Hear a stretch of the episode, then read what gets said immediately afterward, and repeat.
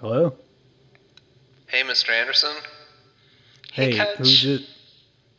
Wait, are there two people on this call? Well, yeah, we each have a different phone. Are you, I, I'm in the kitchen. Kevin's in the family room. hey, Coach. Kevin and who who else is here? This is Elliot, Elliot and Kevin. Yeah, oh, it's from. the the Peterson twins. Is this Right. weird? Fourth hour. I mean, I think you guys are weird to begin with, so yeah, calling me at home, Mr. Anderson. call, calling me at home is you're definitely ratcheting it up a notch. Um, your um, phone number was in our mom's phone. Mm. Yeah, I knew that'd be a problem. Go on. What do you? What, what were you calling about? Well, two things. Number one, why is your number in our mom's phone? Yeah. Oh, I. You know, we uh, there was a whole thing at the parent-teacher conference. I thought it'd be best just to exchange numbers and Uh, we met your wife at the teacher uh, teacher conference. Yeah. yeah. I mean, well, of course she was there. Well, she's, you know, what's your second question? What happened to her, your wife's leg? Some maniac drilled through it.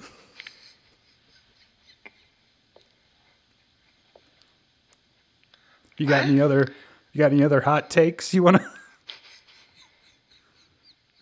yeah, a maniac came by, drilled right through her leg. Was it Kevin. you? No, it wasn't me. Kevin, hang up. No. Hang up and come in here with me. I need to ask you a question. Okay, I'll be there in a second. Jesus, these two. Do you think that he did that to his wife? I thought that's why we were calling him. Yeah, I know, but listen, I was gonna butter him up asking if he knew all the actresses from the Golden Girls, and then maybe we'd wean into um, what happened to his wife. You know leg. what was weird about you two was you guys would even though you're both male children, you would always be wearing those dresses from The Shining standing around at the end of the classroom. Now, our dad always wanted a daughter, and he couldn't decide which of us looked best in the dress, so we both said yes to the dress. I'm just uh, saying free advice, it's off-putting. Our mother is a single mother trying to do the best she can. Listen, Ever I, since dad left. I know she's a single mother. We don't have to reiterate that fact. Are you gonna be our new daddy? No, God no. Never Kevin. you two. Kevin, you're too direct. He's I back. I explained that way up front to your mom as well. So it was you over here the other night. Uh, you know, I swing by from time to time. Okay, because our mom was definitely walking bow legged when you left. You're goddamn right she was. Is that why you were constantly smelling your mustache the next morning?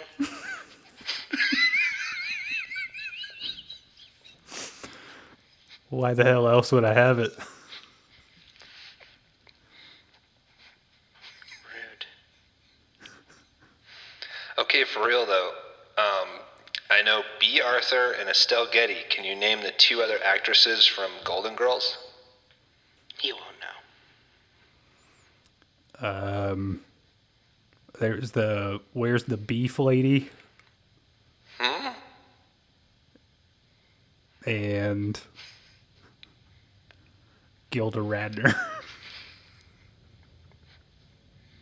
Told you you wouldn't do it. Pay up. Damn it. All right, Coach. Well, we'll see you this weekend at our barbecue. Uh, well, I'm not gonna be at the barbecue. No? Are you, what are you hanging out with your wife? I'll be swinging by after the after the BBQ if you catch my drift. Oh, coming over for the orgy. It's a key party. Mom told us not to call him that. Yeah, I'll be there late. I mean, I hope you guys are not there. I hate every time I come over. I hate seeing you two. Kevin works the door and I take coats. Well, Sometime we get tips. I'm definitely not going to tip you. If anything, I'm going to take money out of the tip jar. Well, our mom says that your tip's not much, that's for sure. she said you're more of a tongue guy. She also said you're not Jewish, whatever that means. Listen, the tip is not the important part. and one day you're going to realize that. Are we still talking about basketball? Were we ever? Anyway, hope hope you kids have a lot of fun. Uh, stay safe. You're both creepy as hell. Cool. Please don't ever call me again. Cool. Bye. Love you, Dad. Are you Can you guys please hang up? I hung up and I tried to call someone else. Well, no, this is how we talk to each other. He's back in the other room. Okay, hang up your phones. This is Was it our mom? hang up the goddamn phones. You first. I did hang up. First. No, you first. You you do it. All right, I'm hanging up again. Please be off this line. Count of three. No. No, just hang up. No, you first. I know, Mom, we're on the phone. No. She said dinner's ready. It's beef tips. She said extra cream. Please. I've picked up the phone again. I don't care what either of you are having for dinner.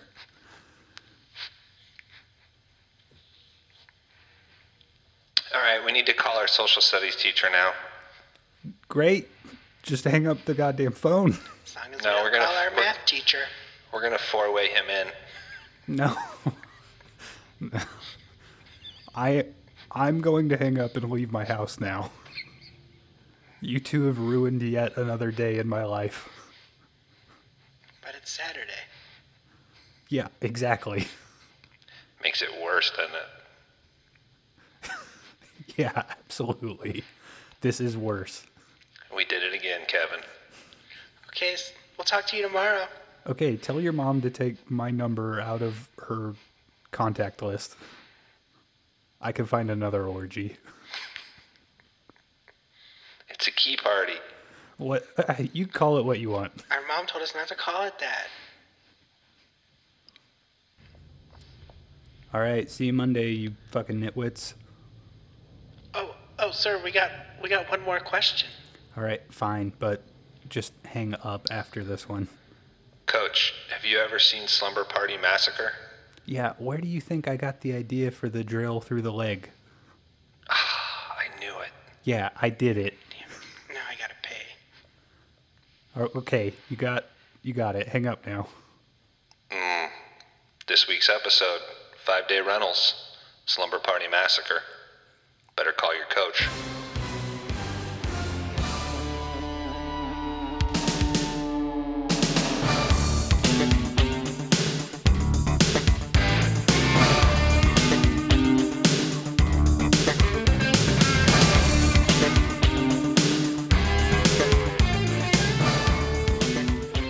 Holy shit, we're back for another episode. Five Day Rentals. Hey. We're here. This is our second in our series of Red Sauce. Thanks, Kyle. Mm-hmm. How are you, Dan? I'm good. How how are you gentlemen tonight? I ate a whole uh, jar of marinara to celebrate the category. Oh, we're gonna be taking Nice. a lot of breaks tonight, folks. Just me and a spoon. Would a straw have been quicker, or was it too chunky? Not my marinara. Too damn thick to go through a straw. Hashtag not my marinara.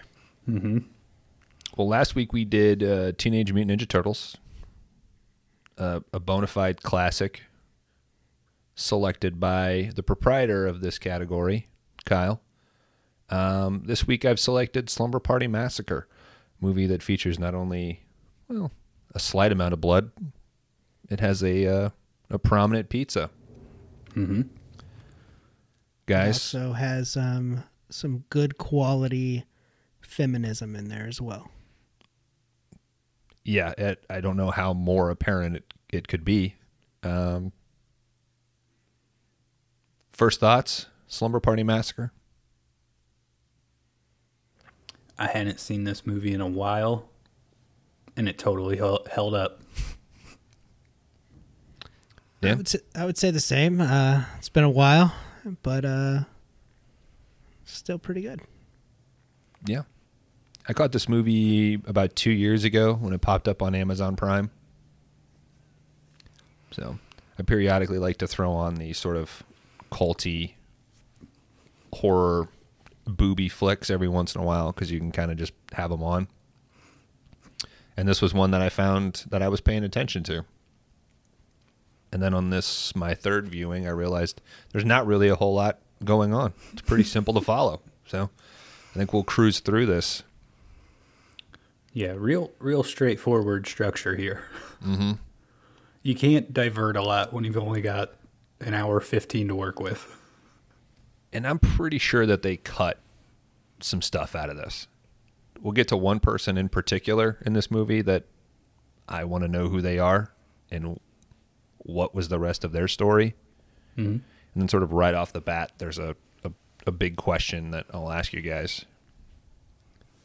But you guys ready to jump into this thing? I'm ready. Okay. Do you not see me holding this drill?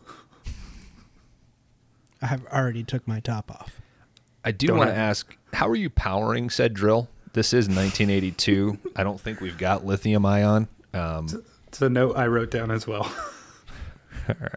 I just went to Lowe's and yeah, they didn't have that model. Mm. It's operated on my hate for female teenagers. I think it's powered by blood. is it That could hater or is it misguided love?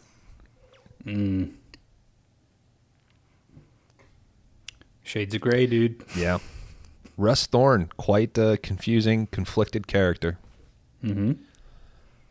All right, and and here's just a slight heads up, people. In the the time of pandemic, Zoom calls and all, there might be some power outages on one of our ends. So we'll do what we can for that, but I'll I'll preemptively get that out of the way.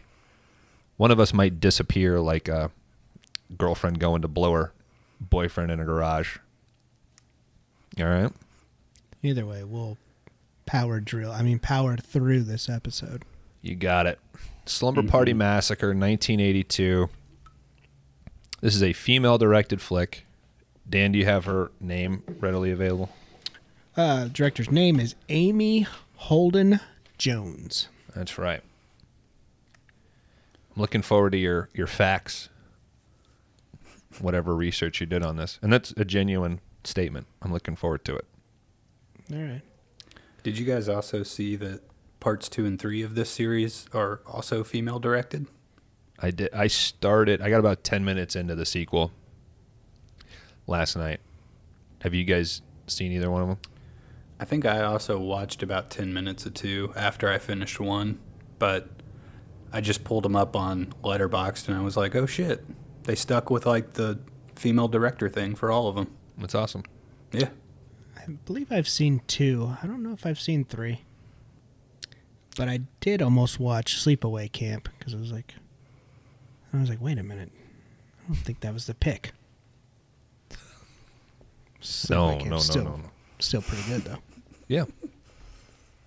It might come up here on five day rentals in the future.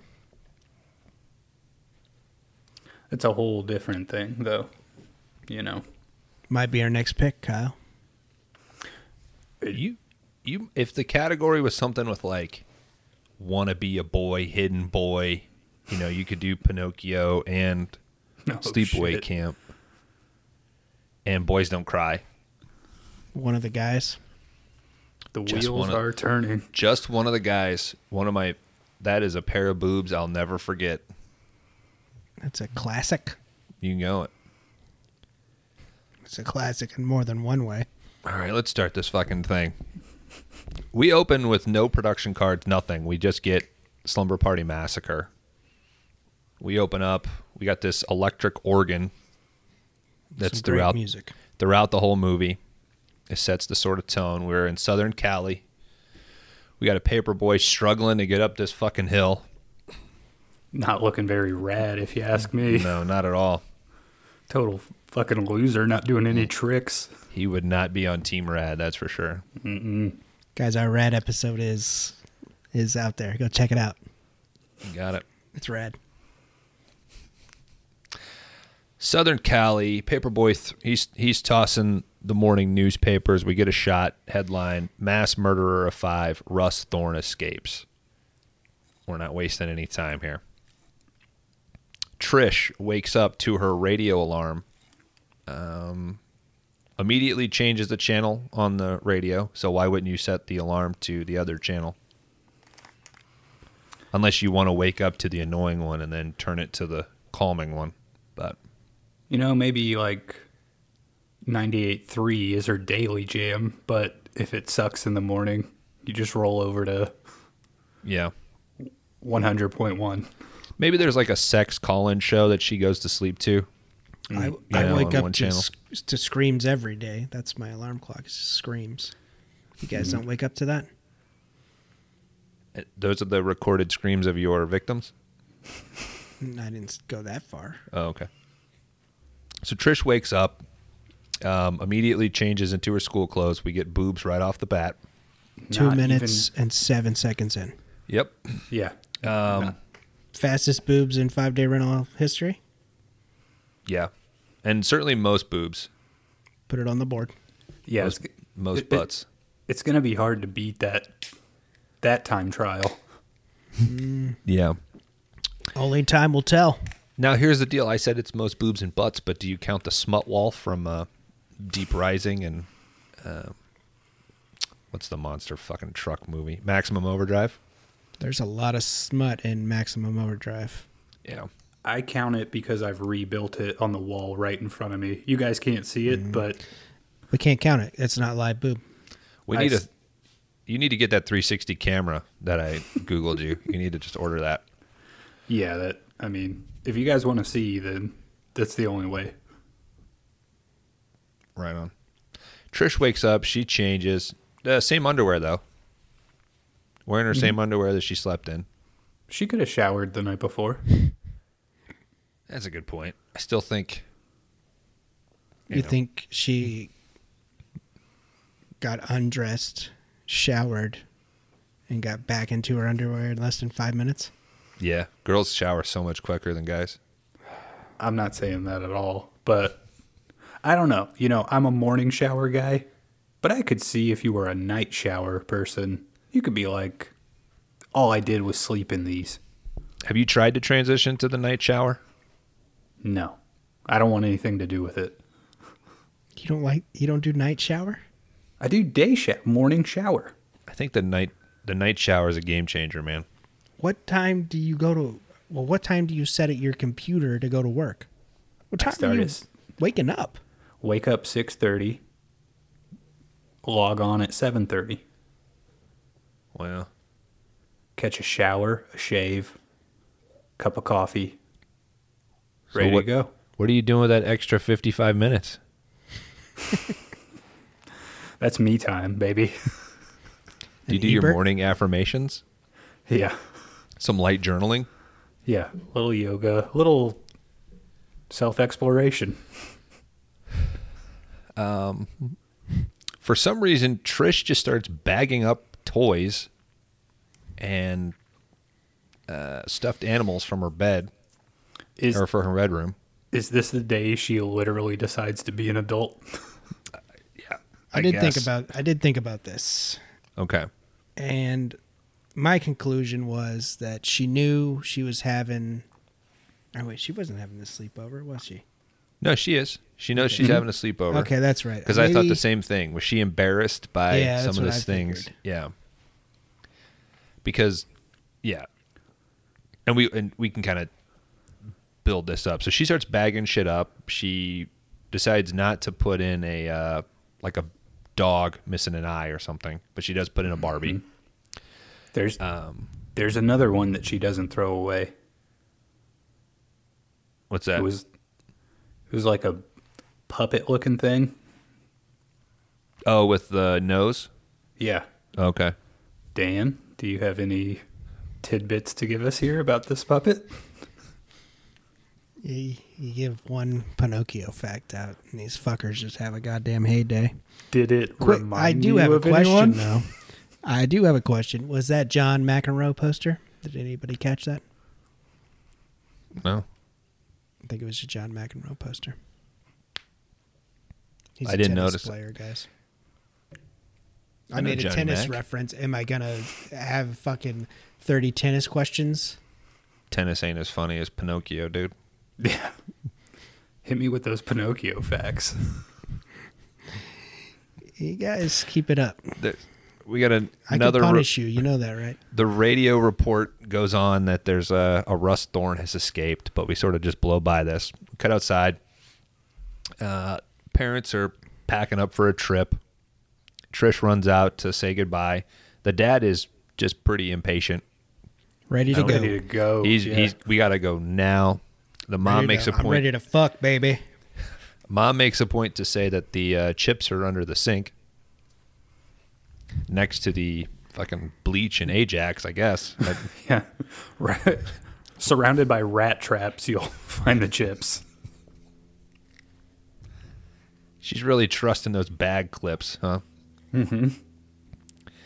Um, they're taking off. There's a little bit of a back and forth because um, the mom tells her that Mr. Contant, the neighbor, is going to be looking in on her. Um, she's pissed because she's 18.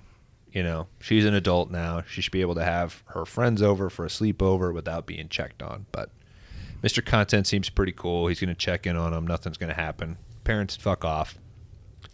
Trish throws the bag away into the trash. I don't think they're recycling. I mean, also, I these know, are these are Goodwill level toys too. So I know the 80s were a different time, but I'd feel weird about asking my neighbor to watch my teenage daughter. yeah, I think he goes a little above and beyond. He seems like a good guy from everything we see in this film. yeah. I think they they're forcing him into the creepiness zone. Mm-hmm. Yeah. Um. Trish throws away her toys. There's a the Barbie sitting up at the top. She's walking away. In the foreground, we see a little hand sneak up, grab the Barbie. Oh shit. Um, we cut to school. We got two dweebs. We got Jeff and Neil. They're kind of having a discussion. I think it's Neil asking like, "Who should I ask to go with?" Nobody's going to go with me starting right off the bat that these dudes are, are down to clown. They come across a uh, lady electrician with a, a, dare I say, decent derriere up on a ladder. Oh, she looked great. Oh, yeah. If Jeff- this lady was changing light bulbs in my high school, I'd keep busting them. I'd have missed third period altogether, dude. Uh, I hope she's missing her third period while up on that ladder. um, uh, You're you're going to be responsible for that for the rest of your life. Yeah, do you What? mean like third ever? I mean, it's like every, every third. Seems too early. I mean, she's got a decent union job though. Uh, oh, I see. I was talking about not having a flow, but I guess missing a period means something else. Yeah. th- Yeah, I hope she's not pregnant up on that ladder. Let me take that back. Jeff Three three is months pregnant. you want her climbing ladders? Got to work, baby. yeah. Yeah. I don't get the sense that this lady's in, involved with anybody. She seems like she's been to a few key parties. Um, Jeff starts hitting on her. She's she's sweet on it. She lets him carry the her- the ladder back to the truck or whatever. Neil kind of comes in and cock blocks a little bit. They take off. They don't get very far. Lady electrician opens the door to the van. She's immediately snatched into the van by a hand. Cut to Neil and Jeff. They're walking away. They're not hearing the electrician beating on the windows and screaming. Cut inside the van. She's getting choked, beaten. We get a little bit of a big O drill. She's out. She's our first one down. And that's what, five, six minutes into the movie? We're five minutes and 51 seconds into this film. Nice. Um, well, let's cut over to some girls' basketball. Worst basketball players ever. Well, why wasn't this game shirts versus skins? Man, I wish. I don't know. I think some of these ladies were a little too buxom to be that active. I don't. I don't think the sports bra uh, mechanisms were figured out in the early '80s. You know, Valerie and Jackie specifically. All right, so uh, the girls' basketball scene does a pretty good job of introducing us to some of our characters. We realize that Diane, she's the one who looks like Alison Brie. She's a ball hog. Um, Jackie can't shoot. Larry Bird, she's not, according to the coach. Larry Bird, Val- you ain't. Uh, Valerie, she's good looking and she's the more talented one. She happens to be on the other team from our main core of girls. The guys sort of sneak in. They're looking at her. Man, they're they're all about Valerie. This game lasts what two two minutes? They each Yeah. score a goal and then that's it. No It's- defense. I mean that that's a good point. Two minutes, they each score a basket. Where is the shot clock in this game? Mm-hmm. You get twenty four seconds. And this apparently was the entirety of their varsity basketball season. Because as soon as they are done, the teacher says, "All right, that's it. We're gonna Yeah. do baseball tryouts next week." Maybe they're just in like a like we're trying basketball today. Tomorrow's badminton. Mm-hmm. Let's see what everyone's good at. New Sport a Week Club. Mm-hmm. Yeah. It's time to hit the showers, gentlemen. Um, we open with uh, Linda's rear end and a voiceover of, you know, I think your tits are getting bigger. and then about six different girls asking, mine? Um, I think Linda is the hottest, this girl we start with. She goes in. This is a great shower setup. She is standing next to Trish. Trish is standing next to Kim. Linda and Trish are talking about. Um, Was this a di- was this a diagram that you sent us that you drew? yeah, yeah, yeah. Okay, I was just checking. Um, Yeah, you did. You drew that whole schematic of the shower scene, labeling where each person was. Yeah, I was really Yes. impressed with the measurements on there. 36 mm-hmm. And then you were building that like a full size replica in your basement. Mm-hmm. oh, that's done. so I I've, it, looked good from the photos. Mm-hmm. dude, uh, AR has come such a long way. what what you can do down in the basement. So go ahead. Did you see one of those girls? Like her shower was fucked up. Like it, it was like if I turn, if I barely opened a tap on my kitchen sink, like that's all the water she had coming out of there. like when your cat wants a drink out of the faucet Yeah, and you crack the tub open a little bit. Well, and she was like cupping her hands, like trying to get some water. And it's like, God, just move to another one, mm-hmm. lady. The rest of them are firing. Maybe that's how they were able to shoot here because it was such a shitty school. I mean, Yeah, maybe Dan will tell us later where this was shot. I mean, do you, is that something you like are proud of? Like this is where Slumber Party Massacre was shot.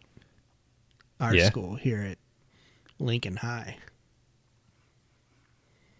I would be. I think it'd be pretty cool. But we're Now- weird. Whoever allowed this to be filmed at their school probably got fired.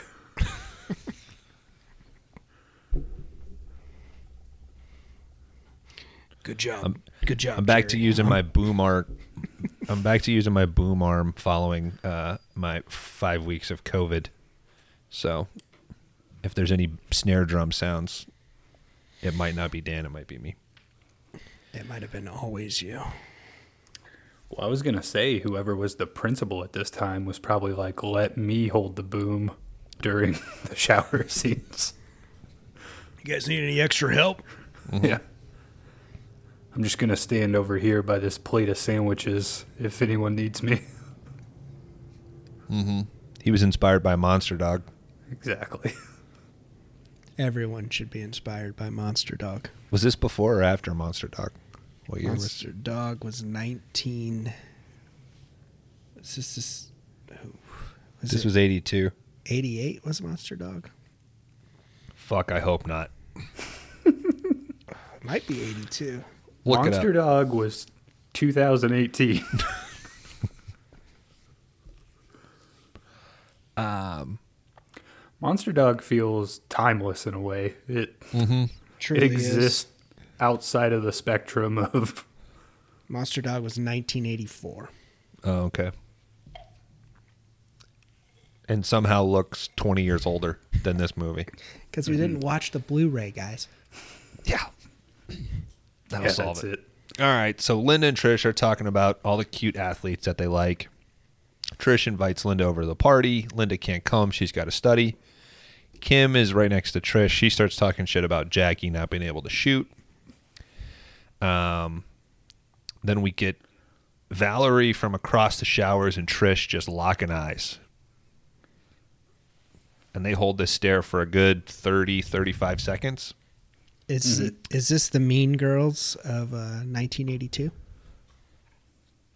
When was the Heathers? Because Mean Girls is loosely based on Heathers, right? In a way. Ish. I thought Heather's was later. Heather's gonna be later. Yeah. It might be. So Diane is telling some weird fucking joke to Kim about a guy slamming a baby down. Doesn't make any sense. Oh, oh Um, wait. Dan, did you think that any of these women met the Kersey challenge? Do you think they got out of their gym clothes, showered, and clothed again? There's too much talking. I'd say it's pretty easy to get out of gym clothes. I mean, it was only two, three piece max. So, I, I don't. My question was, how long do they have to get ready? Girls take an hour to get ready anyway. Did they take a shower and have a full fucking hour to redo all their makeup and shit? I thought they went home after this. Oh yeah, that's true. It just shows them leaving campus, kind of. so why the fuck even shower? I don't know. I mean, after, I mean, wrestling is quite different than basketball, but we always showered after wrestling before we went home because you don't want to spread shit. Stink up the stink up your dad's F one fifty. Fucking sacrilege, dude. You leave these socks outside. I don't care if they're frozen in the morning. Put them in the bed of the truck. You just ride back there. God damn it. All right, holy shit, we're barely out of the shower. All right. Um, Trish says to Diana she wants to invite um, Val to the party. Or this is after Trish goes up to Val and says, You played such great basketball. So now you're getting this like weird following the stare down and everything. It's a little. My chauvinistic brain is going one way immediately.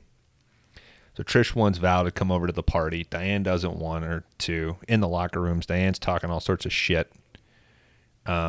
She Her drinks problem- too much milk. Her problem with Valerie is that she drinks too much milk. Um, Trish says, "Diane, you're you're a snob. You know that." Diane's response is, "Well, only the best people are." You know, just like such a snobby thing to say. So she proves her own fucking point. Um, Val is overhearing all this shit talking. Um, she barely makes it out of the locker room. Trish runs out to try to invite her to the party anyway. Not happening. Um, gang's walking outside. Now Neil and Jeff. I'm guessing Neil and Jeff just waited outside the showers for all the girls. Oh, for sure. Yeah. Uh, Probably a daily routine for these two. I get it though. No internet. Yeah. What else are you gonna do after yeah, school? It's obviously a Friday or something.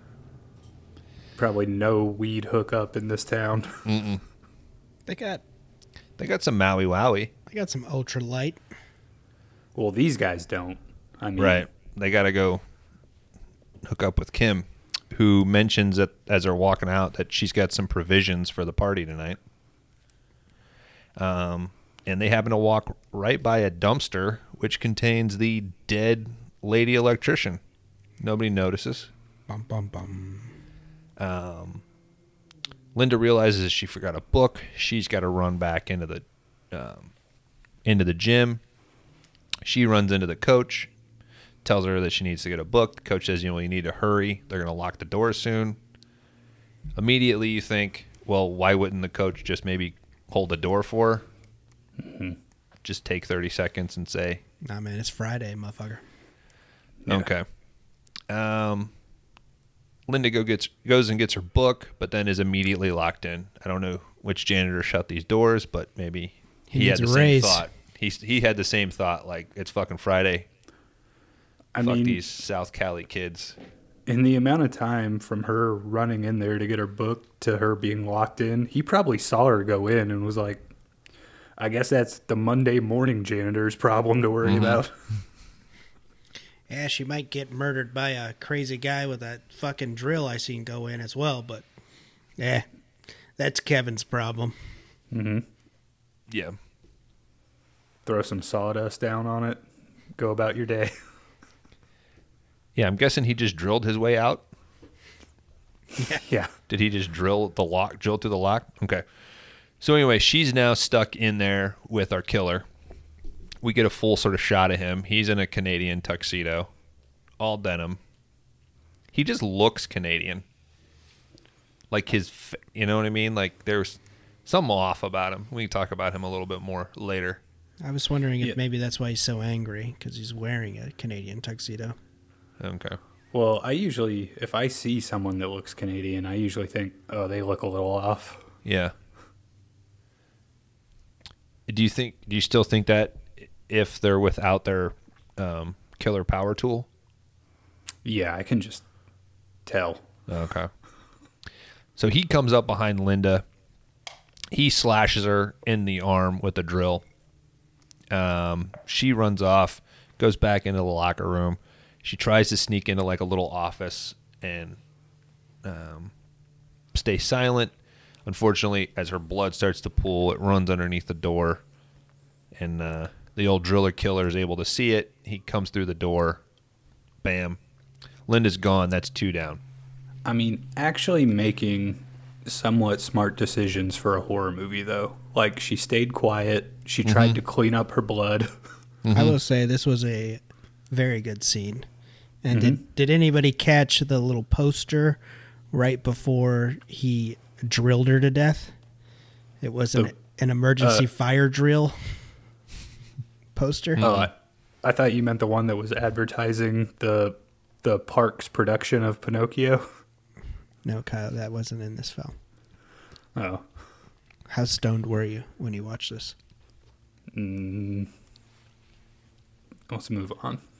I think my only complaint with it is that um, the killer just runs goofy. I don't know if it's like the, the his jeans are too tight. I You will know, get, I, I don't I I, don't get know to what that. it is. I will get to that later. Okay, it just Maybe- I, he he gets a little bit more intimidating later on, but in the in this early scene, it's just it's too goofy for me Maybe to be that- scared. Maybe that drill like throws off his center of gravity, so he's like all front. He's like front loaded. The bit's Well, we too find heavy. out we find out later that the bid is apparently made of cardboard. um. Uh, all right, and then we get this just awkward shot of Russ running back to the van that we don't that you don't really need. Um. Then here's my first major question in the movie. We cut to some guy on a motorcycle named Mark who drops Trish off at her house. Trish gives him a kiss, says, I'll see you later. and we never see this Mark again. Mm-hmm. Um, is I, this uh, a part of the story that was cut? What? I said I honestly thought it looked like Kyle. Oh, okay. Here's what it is. Mark Mark is a nice guy at heart, but he's trying to cultivate like a bad boy image. So he was like, I'm gonna get this motorcycle. But all these chicks see right through it. You know, they're just they're using this guy for a ride home and then mm-hmm. you know, they're never gonna see him later. It's never gonna work out for Mark. He's gonna lay that hog down at some point and trade it in for a windbreaker, and that's gonna be the rest of his life. A windbreaker and a Camry. hmm Do you think he did it 30 minutes after he dropped her off? Because where where does he go? Who is this guy? You know? Got to go play D and D with Kevin and James. Yeah, I don't understand why you get that scene because you get that it's the same shot, and then the camera pans, and you see Valerie just standing on the street staring at her. So now we realize the geography of oh, Valerie lives right next to Trish, mm-hmm. but why couldn't they have just gotten off the bus together or something? You know, I don't know. They were probably like, "Well, we don't have to rent a rent a, a separate vehicle to take us from point A to point B because we already got this loser with a bike that'll just drive all the actresses around wherever we need them to go." The bummer being that he only has a motorcycle, no van. So Yeah, All right. Um, yeah, so she's dropped off. We cut to Diane. She's the Alison Brie looking one. She's also. Do you notice she's a uh, like a tiptoe walker? She's one of those girls that kind of walks on her toes. You really notice it in the rear end because you. I'm watching her ass, and you know, oh, that's a tiptoe walker. Um, so she's getting phony stalked by somebody, you know. Uh, this turns out to be the ginger jock John Miner. He sneaks up behind her. She fucking Steven Seagal's his ass and flips him over. Uh, we find out that they're going steady, but he's a little upset that uh, he can't come over to Trisha's tonight. Diane's going to try to see what she can do, you know. No boys allowed at this sleepover. Yes, for old time's sake, right? That's what they keep saying. hmm We cut to the coach driving home.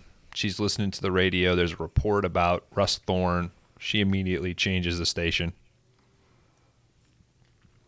If any of these people would just pick up uh, the newspaper or read or listen to the radio at any point in time, mm-hmm. could have avoided a lot of bloodshed in this film. Uh, Coach gets home. She's walking up to her front door. Bam, drill bit right through the door. She's freaked the fuck out. Door opens up. It's her super, Pam, who just coincidentally seems to be putting in her peephole. And she's also apparently Penn Jillette because she manages to drill the hole and install the peephole without us ever seeing it. Oh, we see it.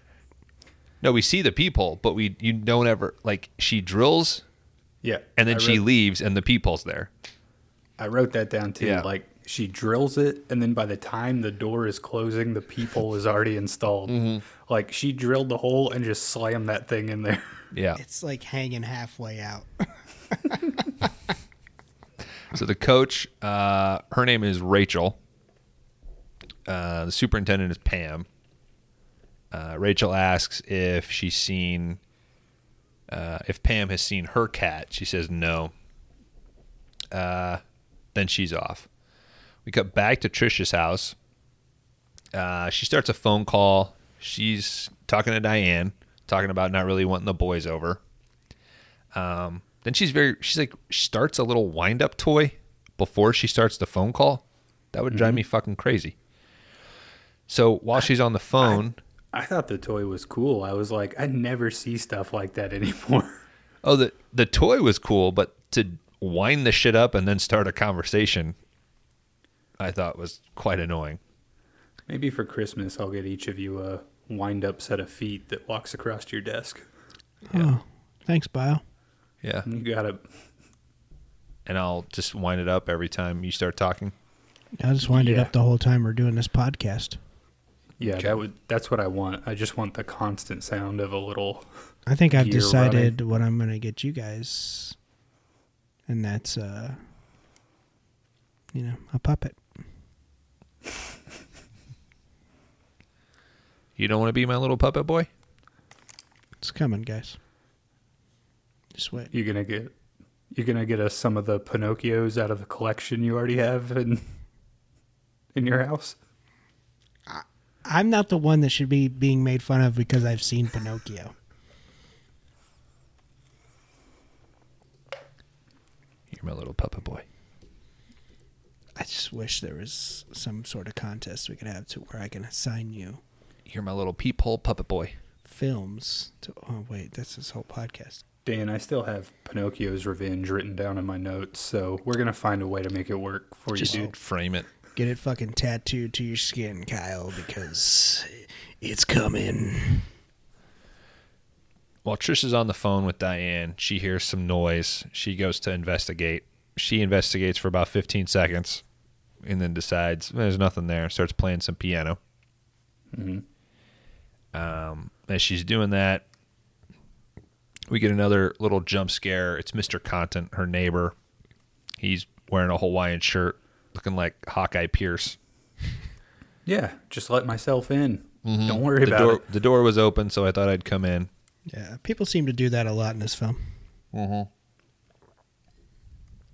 we cut to Coach Rachel at her house. She's making a cheese quesadilla.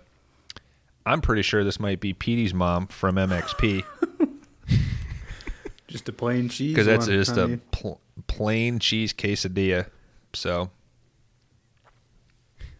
You just fry it up in the pan.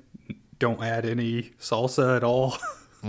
That's the best way to have them, dude. she uh, she does she uh, she goes for some hot sauce, and when she goes for the hot sauce, that's when she knocks over her grape juice.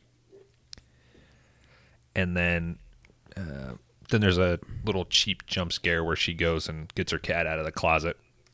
Good old cat in the closet gag. You know it. I think that cat was just looking for olive oil in there. I mean, I keep all mine in barrels in the closet. Mm-hmm. You got to keep it out of the direct sun. Mm-hmm. Uh, we cut back. We are back in Trisha's neighborhood. We've got the two dweebs, Neil and Jeff. They're walking, just pushing their bikes, not riding them. They're talking about how like how can we sneak in, get with the girls? Maybe we should scare them tonight. Neil's like, no way, they'll beat the shit out of us. And Jeff says, "Yeah, you're right. We did flunk gym twice or three times or some shit." So, um, and they happen to walk right by uh, the the electric van. All right. Um, Trish is serving some coffee to Mister Contant. Trish's friends show up. Jim or uh, Kim and Jackie. They show up. They got booze and weed. Kim is all about highlighting all the the provisions she's got. Trish is trying to keep it quiet and hush hush, but Mr. Contant, he's he's hip. He's cool.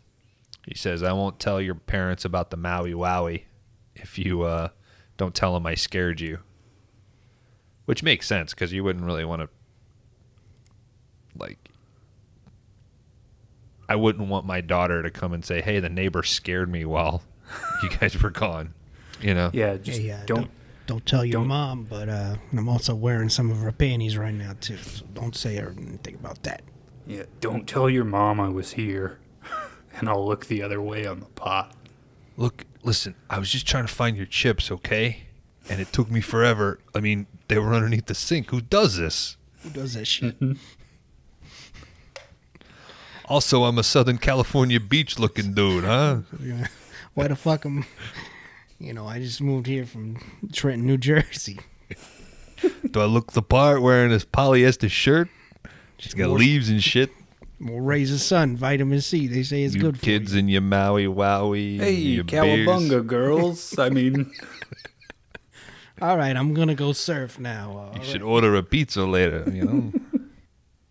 then we cut to, man, this brings back some fucking memories. Val making some Kool Aid. Um, deciding that it just needs a little bit more sugar. And then we're introduced to her annoying ass little sister, Courtney, who I think might be the oldest actress in the movie. Could be. Definitely a uh, lesbian haircut on that one. No offense, lesbians. We love you. They're they're sort of going on. You know, Courtney's asking Valerie why she's not over at the party. I bet they're doing something cool. Did they not invite you? Val says, "Yeah, I just wanted to hang out with my sister." So, periodically for the next forty minutes, we're gonna check in with them, just basically being at each other. Mm-hmm. It's basically spying on the other house mm-hmm. because they both want to be over there. Yeah. Cut back to Trisha's house. These girls are starting to glom on some chips and glom on the Maui Wowie. Yeah, just smoking weed in their fucking parents' living room. That seems risky at best. Fucking- I mean, even if they're out of town, that yeah, dang. that's gonna linger. Yeah. But also uh, later on, Jackie, um, she empties out an ashtray. So I get the sense maybe the parents smoke in the house. Yeah, that's So- the only way you're getting away with that. Yeah. So they're talking shit about John and Diane. Um, Kim says the only way I'll get any of these chips is while Diane's not here. They say, I wonder what John sees in Diane. You know, I think she's got a big mouth. It's not how big it is, it's what's in it that counts. Then Trish asks, Well, I wonder what, you know, she sees in John. And they say, Well, you know, it's not how big it is, it's what inside that counts. So I guess we're getting these ladies are load queens. Right? Yeah, this guy's got a He's got a tank on him. just a Peter North size. Yeah. So, It's got a wrench. Mm-hmm. Well, he doesn't have a wrench. He just has. He's got big loads. yeah. Shooting them ropes. yeah. Uh, we get a s- we get a crash. Trish goes into the kitchen. Oh shit, she left a burner on. And then she's real sad about it. She's going to have to pay to replace this. Her parents are going to be so disappointed. She just grabs that hot burner off the stove, though, or like the the kettle or whatever it is. She grabs it by the handle. It's got like a nylon or whatever plastic handle. I think. I think she'd be all right. She's also high on the marijuanas. Yeah. So her hands have no feeling anymore. Uh, we cut back to Valerie's house. Uh, the dogs are fucking with the trash can again. Uh, Valerie has to go outside to clean it up. Courtney runs upstairs and starts rooting through Val's room and finds a playgirl with our cover guy, Sly Stallone. Making his first appearance here on Five Day Rentals. Actually, gonna get you guys each an issue of that for Christmas. I already like it's like seventy a pop, bro. You looked whenever you were pricing out your Playgirl collection to list on eBay. Well, I have two copies of that one, but I'm not willing to get rid of one. We were all sort of doing st- bad Stallone impressions earlier when we were doing East Coast Mr. Contant. So we blew through that. Um, Neil and Jeff, these lucky fucks, are peeping on these girls through a window. Um, they're making way too much noise. To be peeping. open and they're loud as fuck. Yeah. Yeah. Um, Trish and the other girls, they're just getting comfortable. So Just cha- changing getting all their clothes. getting into their their PJs. Mm-hmm. Um, yeah, definitely get some some nudity here, and they're they're quite impressed with uh, what Kim's got. Jeff even says, "I need to give Kim a little bit more attention." As if any of these chicks even know these two guys' names. Yeah. Uh, so while they're changing, they're talking about a fellow student that got caught having sex in their parents' house. Um, Trish is making some random ass food in the kitchen and decides, "Hey, how about we order a pizza?" Mm-hmm. Here we go, baby. Yeah, Two- you did it, Bones. Two for two. Little pizza party action. Woo! Look at that. Diane has arrived. She comes in and says, "Hey, since I'm the only one that's dressed, let me go get some wood for the fire." Oh wait, they order this pizza Teenage Mutant Ninja Turtle style. They specifically say no anchovies. That's right. That's right. It's mushrooms and something, right?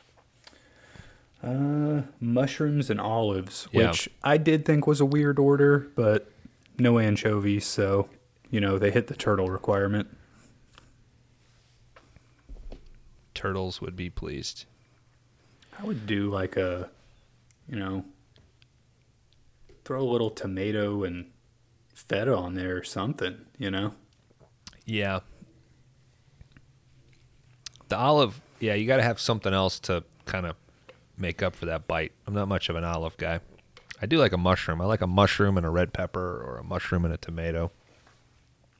Yeah, mushroom, tomato, maybe throw some onion on there. Yeah, I was gonna say. Even if you want to just stay vegetarian, you know, I would not just land on mushroom olive, is all I'm saying. I, I totally agree. Most of the time, we're only getting the olive on one half because Sam likes the olive and I don't. So I'll put uh, pineapple instead of the olive because I'm in the camp of pineapple is good on a pizza. I mean, Hear that, Gordon Ramsay? I think, you know, pineapple jalapeno is a great combo. Oh, you know it. I think this is America, and you can put whatever the fuck you want on your goddamn pizzas. Well, that's why I was there on January 6th. I thought that's what we were talking about. Hey, dude, don't don't say that out loud. They've been calling me. Well, I used a burner phone and I shaved afterwards, so triangulate my ass, FBI. Give us the pizza. Wait, what are you guys here for? Oh shit! All right, Diane, she's going out to get some firewood for a uh, fire that they'll never start. Um, Mr. Contant comes up and scares her. He's on a little snail hunt. I looked this up to see, like, is this something that people actually do? I guess it is. People snail hunt. Uh, they're getting into his garden and shit. So he's got this big ass machete. He's going to town on him. Diane goes back in. Um, she's barely gone. Contant turns around. Bam, he gets the drill. We're three down. Shoot. You know, I was kind of a- against this pervert at the beginning, but he kind of. I, I came around when he was hunting snails. And then as soon as I liked him, he was gone, you know? Diane comes back in. It's time to start reading the horoscopes. Some fucking mumbo jumbo there. Um, Trish asks, "Hey, is it getting cold in here?" Well, I thought that was the whole point of getting firewood. And then she gets up and finally goes and shuts a window. Uh, as she does this, she sees something outside. A little glimpse of Russ outside. She's creeped out. Um, opens it up again, and her Barbie has a knife through it, stuck into the window jamb. Sweet. Uh oh. Her first choice is to, uh, or her first thought is to blame Diane and say, obviously, you didn't lock the garage. So we better go check.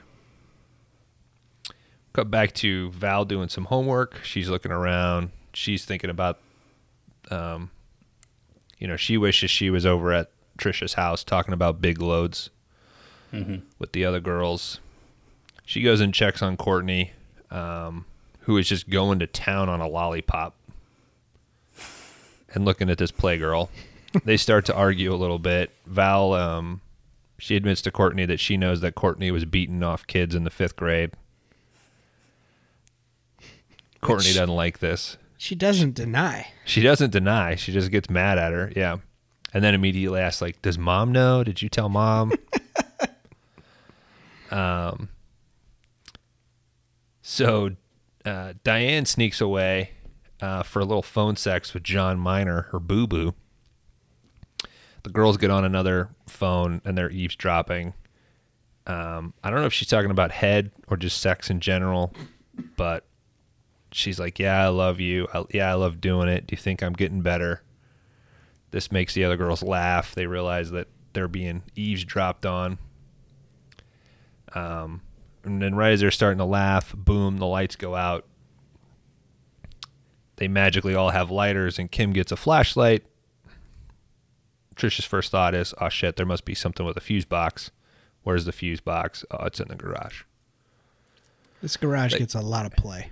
A lot of play. So they go back out to the garage. Turns out that um, it's just Neil and Jeff fucking with them. The fuses are fine. They just pulled them out. Well, and they they like all go out there together. Yeah. Like all the girls go to look at the fuse box, and it just brought back fond memories for me of fucking around at fuse boxes when I was a kid Mm-hmm. with my with my buds. did you Yes, ever, fuck up some fuse boxes? Yeah. did you ever have that thing though, like at a sleepover? If you ever went camping with your friends, there was like the inevitable part where something creeped you out, and you had to kind of do all that. I just do we have to have a camping trip now that we've started all this? Yeah, we're gonna do a hardcore camping trip and like a big movie marathon, and record a bunch of shows. I just always remember like my friends would always be like, "Oh, let's play N64, let's play PlayStation." And I would be like, "Yeah, that's cool, but have you guys ever messed with a fuse box before?" we just be th- throwing those switches, dude. What snowboarding game where they try and get you to play. I knew it was fucking coming. Well, it was, you know, we would replicate 1080 just with the fuses. Okay, here's an open call to the one person who listens to MXP and can identify what snowboarding game Jack is playing. We'd love to know. I think Cool Board Cool Boarders I think was only a PlayStation game. And that's totally possible. There's there's also like Steep, because I looked this up while I was editing the fucking episode. It's like Xbox snowboarding games, and I couldn't identify it. What what comes after a 1080? A, a 1081? 12 a 1260? Maybe that was it. The sequel to 1080. I don't think that exists, bud. Uh, So Kim clocks Jeff with the fucking bat, knocks his ass down, and Neil immediately submits. Here's the fuses. Can't you take a joke? We go back to Val. She hears the trash fall over again. She heads back out. Um, this time, Courtney jumps out and scares her. She says this is payback for her talking about, you know, her fifth grade hand job activity. Um, John Miner and his cum load show up. Uh, they pull up into the driveway. Diane's like, you know, uh, we can't stay out here. Let me pull you into the garage. Um, so she opens the door. He pulls in. She closes the door, and then she notices she almost smashes her toes with the garage door. It's such like an awkward shot. Like, move your Yeah, I toes back about two inches, lady. Um, Val and Courtney, they're on uh, one of their beds doing makeup. Kind of unnecessary scene. The only thing it really does is they she puts Courtney's hair up in some fun way. And now Courtney wants to show it off. So now she wants to go over to the party even more to show it off later. Well, the dweebs have finally found a way into the party. Um, they're hanging out in the kitchen. They think, oh shit, um, that's going to swell. Do you have a steak or something? Um, Kim and Jackie are making some. I think they're making margaritas, and they're talking about a ball game that happened last night. They can't figure out where all the runs came from. Oh wait, did, did we skip over what they use instead of the steak? Uh, we no, we come to that in just a second. Okay. Yeah, yeah. Um, trust me, my my grandfather's genes run deep, buddy. Oh man, you're cutting my jokes out from un- from under me here. Um, Yeah, so they're talking about a baseball game from the night before. Um, and we cut back to Diane and John. They're making out hardcore in the garage. Um, then this is where we cut back to Trish has two hot dogs, and she's trying to force them onto Jeff's eye to keep the swelling down. Pretty fucking funny, I think. Now, Bones, your grandpa ate a lot of hot dogs, but did he ever explore the medicinal qualities? He would never waste a hot dog on a black eye. Trust me. Well, you could still I left that blaze with plenty of black eyes. My mean, smart could- little mouth. you could still defrost that dog on your face though and have a treat for later. Once it gets warm, you just Who's freezing these the hot gullet. dogs? Yeah. Who you the buy fuck your- freezes hot dogs? Yeah. You buy your hot dogs in bulk, throw them in the freezer. He's st- he's buying them bulk, but he's going through them quick enough. they don't justify a freezer. Dude, I'm telling you, you know the crisper drawer? Mm-hmm. Full. Full. Was that all he ate? No, Did it was he- just like his daily sort of like snack. The way somebody would eat like peanuts or chew gum. Did he would take just 'em- go pop. Would he take them You out of fucking- the of the packaging so they were just loose in the crisper drawer, and he could just reach in and grab one? You yeah, you, well no, no, no, no. They were still in the packaging. Yeah, yeah. He didn't he didn't empty them like you do a 12 pack of beer. Like he kept them in the pack, but you know, you do a little slit on the top so you could just sort of slide. I was really hoping they were just to the top of the crisper drawer, just dogs on top of dogs. No, no, no, no.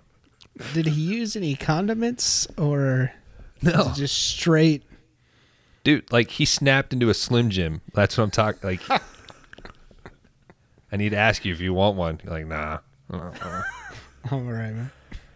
Would he throw them in the microwave? No.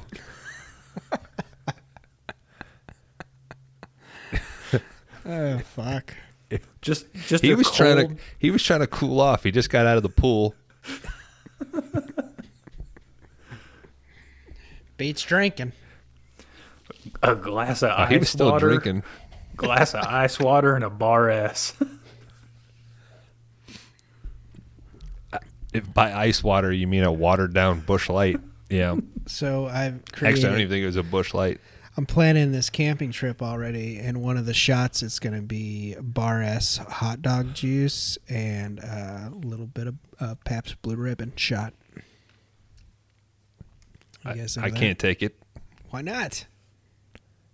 I have not had meat juice That's in not meat. seven It's years. just a juice. what what if he gets a veggie dog for you, but it's still The juice. got some juice in it? if you can squeeze a beyond beyond sausage and get any moisture out of it, I'll take the shot. Bitch, I will put that in a blender. That's a smoothie at that point. I'll find I I will track down a veggie dog that has juice in the package. You're going to take this hot dog shot. Yeah.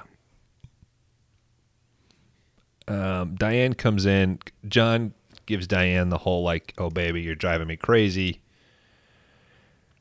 Diane says, "No, we can't do it here." John says, "Let's go back to my house." You know that we've all been there with our high school ladies before. Diane gives in. She goes inside, tells the girls, "Well, we're going to go out for beer." Trish knows what's up. Um, did you notice Jeff and Trish are kind of holding hands? You know, Trish kind of leaning on Jeff, like it's sort of flirty, and he's got his hand up, kind of holding hers. You start to think like, oh, some sort of, you know, kind of hookup. You put a hot dog on a guy's eye, it's hard not to fall in love. Yeah. Diane goes back out to the garage. She gets back in the car. She goes to tell John Miner, like, hey, we're good to go. Fucking John Miner's head rolls the fuck off. That's four down. Diane, um, she goes for it. She tries to get out. She starts screaming. Can't get out. She gets the drill. This is like a first, I think, like really amplified drive with the drill from Russ. Well, and it's kind of a shot too, where it's like he's kind of standing over her. It's like a shot between his legs where he's holding the drill. It's a drill Yeah. dick. So I I wrote down penis drill saw. Yeah. Do you want to? Do you want to re- redo that one, Kyle? No, that's exactly what I wrote down. A Janus peen drill. It's a reference to Robot Jox. Yeah. That episode is out now, ladies and gentlemen. Go get it. Uh, yeah. So with Diane, we are now five down. Um, the girls are now letting the guys hang out. I guess Diane just fucked up the whole Diane dynamic. If she's gonna go Dirty Diana. get a big load from John, Jeff and Neil can hang out. Why didn't you just Um, fucking leave? Um, Saved yourself, bitch. and then oh shit, what do you know? The pizza's here. Whoa, whoa. Way to go, Bones. Yep. The guys, they get excited. They just assume that they're going to get in on some of this pizza. But to their credit, they're throwing money in. So they say, oh, we'll get the pizza. They uh, respond back to the pizza guy, what's the damage? And we hear, six so far.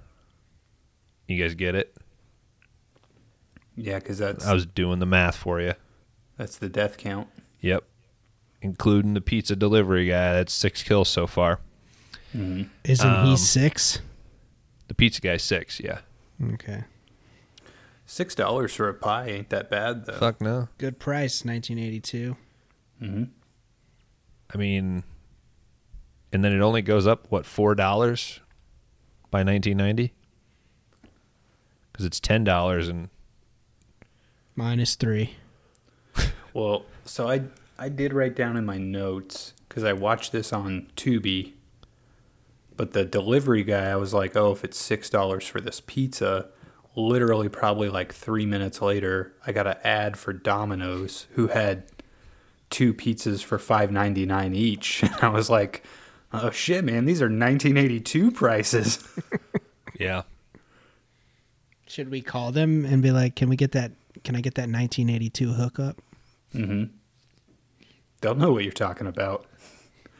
If you're listening to this, call Domino's and ask them for the Slumber Party Massacre tie-in pizza. Bones, I- fucking love Domino's. If I would absolutely sell this fucking podcast out if we advertised for Domino's. By the way, no, I need you to bleep all those dominoes because they're not fucking paying us. I'll drive one of those weird fucking cars. I'll wear the polo shirt, Kyle will dress up like cornmeal all over my Fucking- fucking house. Numnuck or whatever the fuck he's called. The Noid, Noid. Oh yeah, I'll be the Noid dude. Numnuck. Avoid the numbnuck.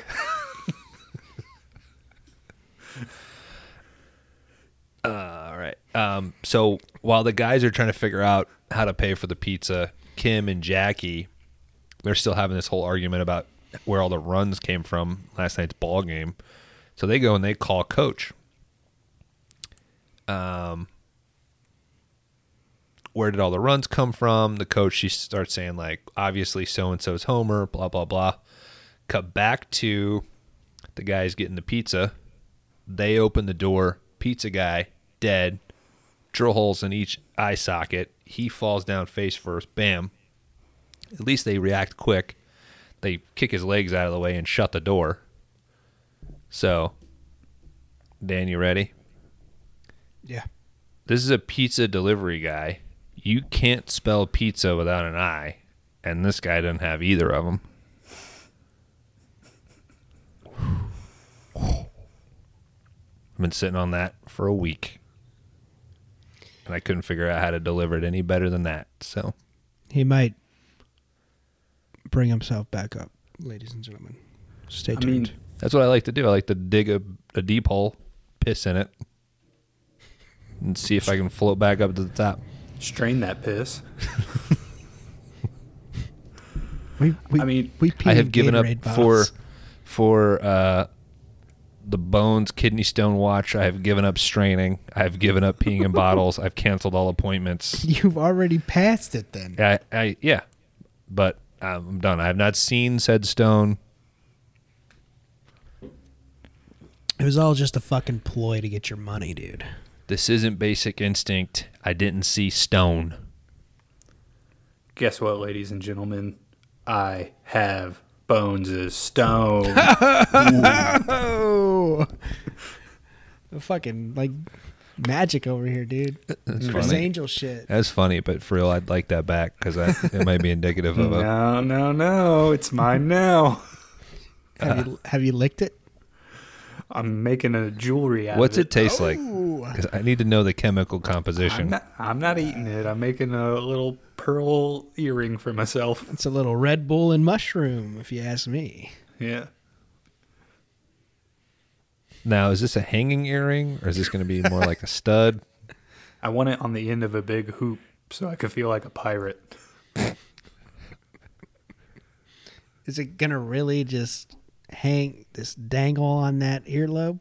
Yeah, I want to be able to like knock it into my cheek a little.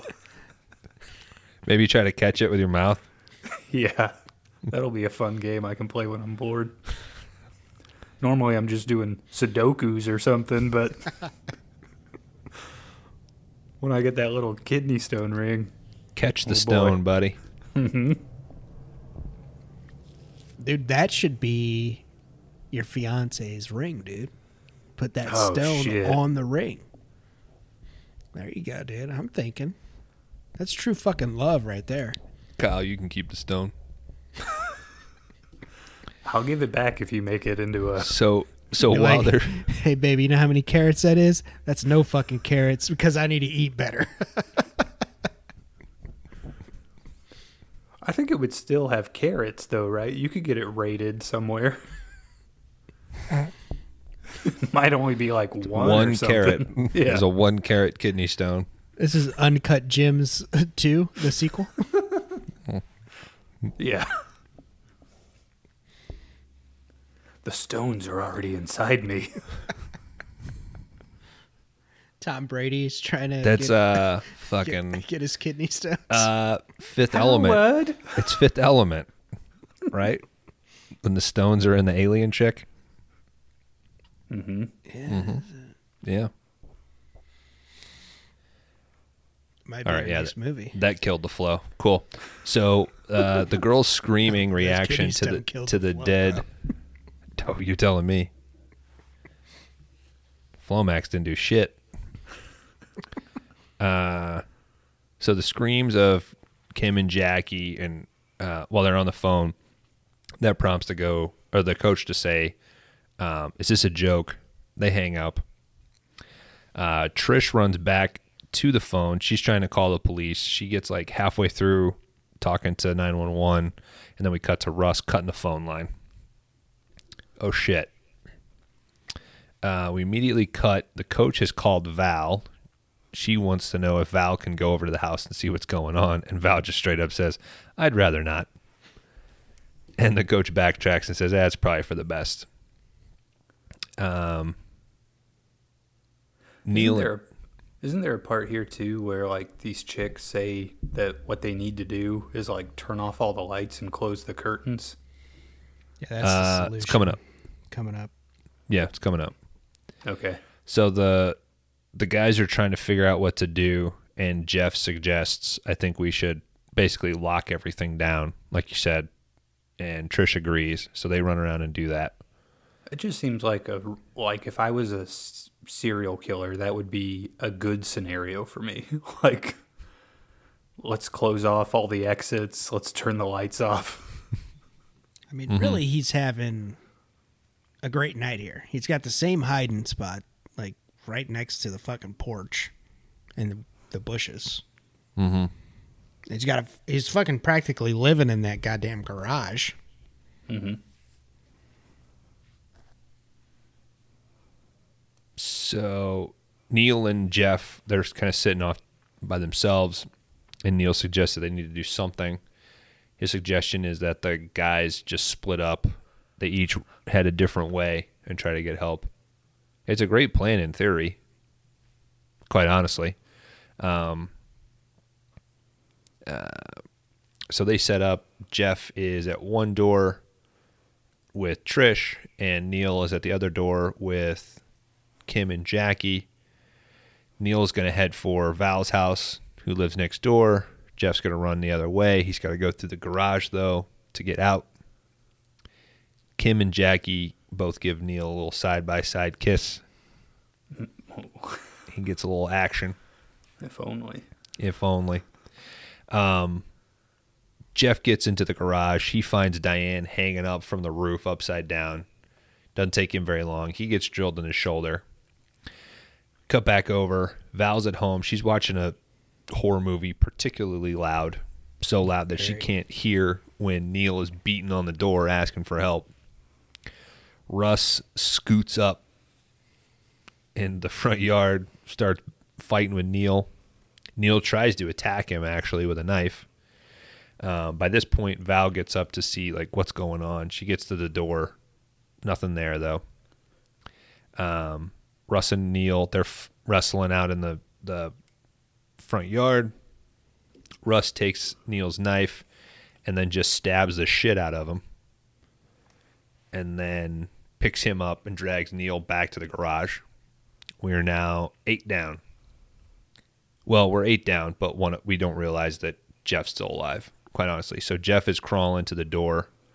Um, while he's crawling to the door, Jackie she just gives up. She wants some of that goddamn pizza. she pulls the box out from underneath the driver. The other two girls are pretty grossed out.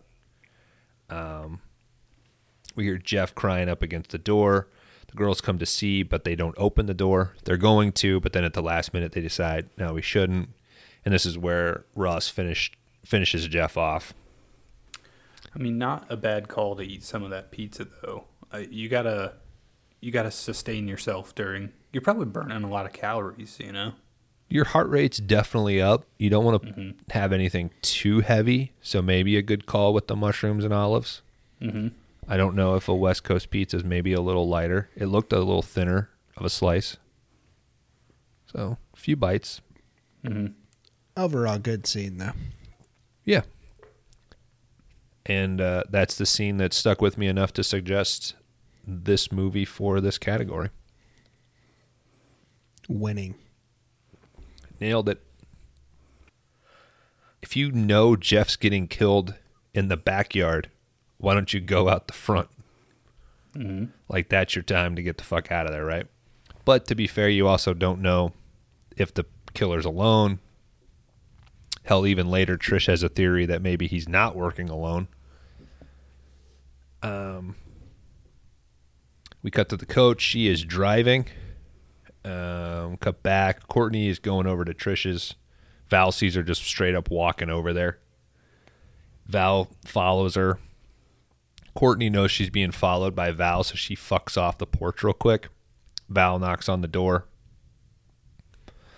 Uh, she goes inside, doesn't see anything for some reason. Um, or she's beating on the door trying to knock. Jackie wants to let her in. The other girls are um, saying no, don't let her in. Maybe she's working with them, whatever. Jackie says, No, I'm going to go open the door. She goes and opens the door. Right as she opens the door, Russ slices her throat with the drill. We're nine down. Val goes around to the back. She sees blood on the door. Courtney scares her again. Um, Just figure out your timing, you know. yeah. This is neither the time nor the place to be getting a goof in. And then one of them asks, like, why won't they answer the door? Like, gets pissed off at them for, like, doing the same shit that Val did five minutes ago, you know? Um, Val goes back around to the front. This is when it's unlocked, and she goes in. Doesn't see Jackie or the pizza guy. Uh, Trish and Kim, they hear Val. They're upstairs. What are they going to do? This is where Trish really reiterates that maybe she thinks maybe they're friends, maybe she's working with them. Then they sit down in the floor after blockading the door, but with their back to the window. Kim says it's kind of an extreme reaction to not being invited to the party, wouldn't you say? um, while she's shit talking this, Russ able is able to sneak up into the window. He gets right up behind them. He's maybe like two feet away by the time the girls realize he's there. Um, they're trapped. He swings the drill around a little bit. Trish manages to grab a bat and knock him out. They try to undo the blockade. um, but they're not able to do it quick enough. Trish gets out. Kim can't. Russ comes up, stabs her. We're 10 down. So Russ is creeping around the house. He's looking for Trish. Val and Courtney go inside. Courtney wants to sneak a beer from the refrigerator. Yeah. Um, Val's like, no, no, come on. Courtney opens the door. She's looking at Val, though, and doesn't realize that Kim's dead body is in the refrigerator. Shuts the door. She goes to reluctantly follow, then changes her mind, like, fuck you, goes back to the refrigerator, opens it up. Kim falls out. She freaks out. They go for a run.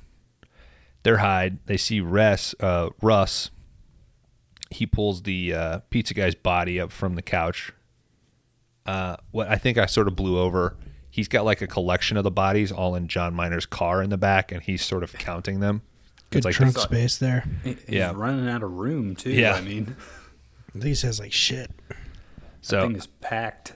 we know he's killed five before, so I'm guessing maybe he's trying to make a personal best by counting them. Mm-hmm. Um. So Russ takes the pizza guy's body and just uh, from behind the couch, and then throws it down into the basement.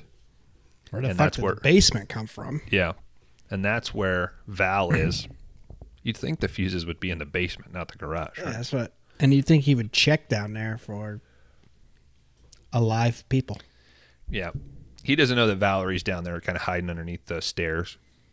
He goes back into the living room, and at first I was like, "What is he just taking a nap? Like, is he calling it a day? Like, I've killed everybody." So, and then I realized, oh, he's pretending to be the dead body underneath the blanket, which is actually a pretty good idea. Um, the coach arrives. She comes in, and the first thing she says is, "Thomas singled in the sixth. So.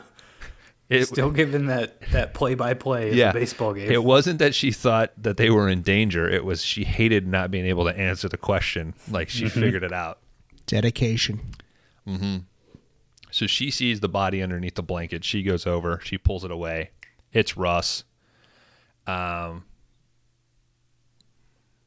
Val's in the basement. She can't decide like what tool to use as a weapon. She's grabbing all sorts of random shit.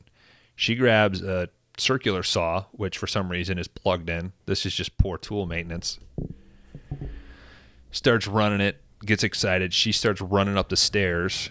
But I leave I leave all mine plugged in and running. Is that not what That's you're supposed to proper. That's proper. Okay.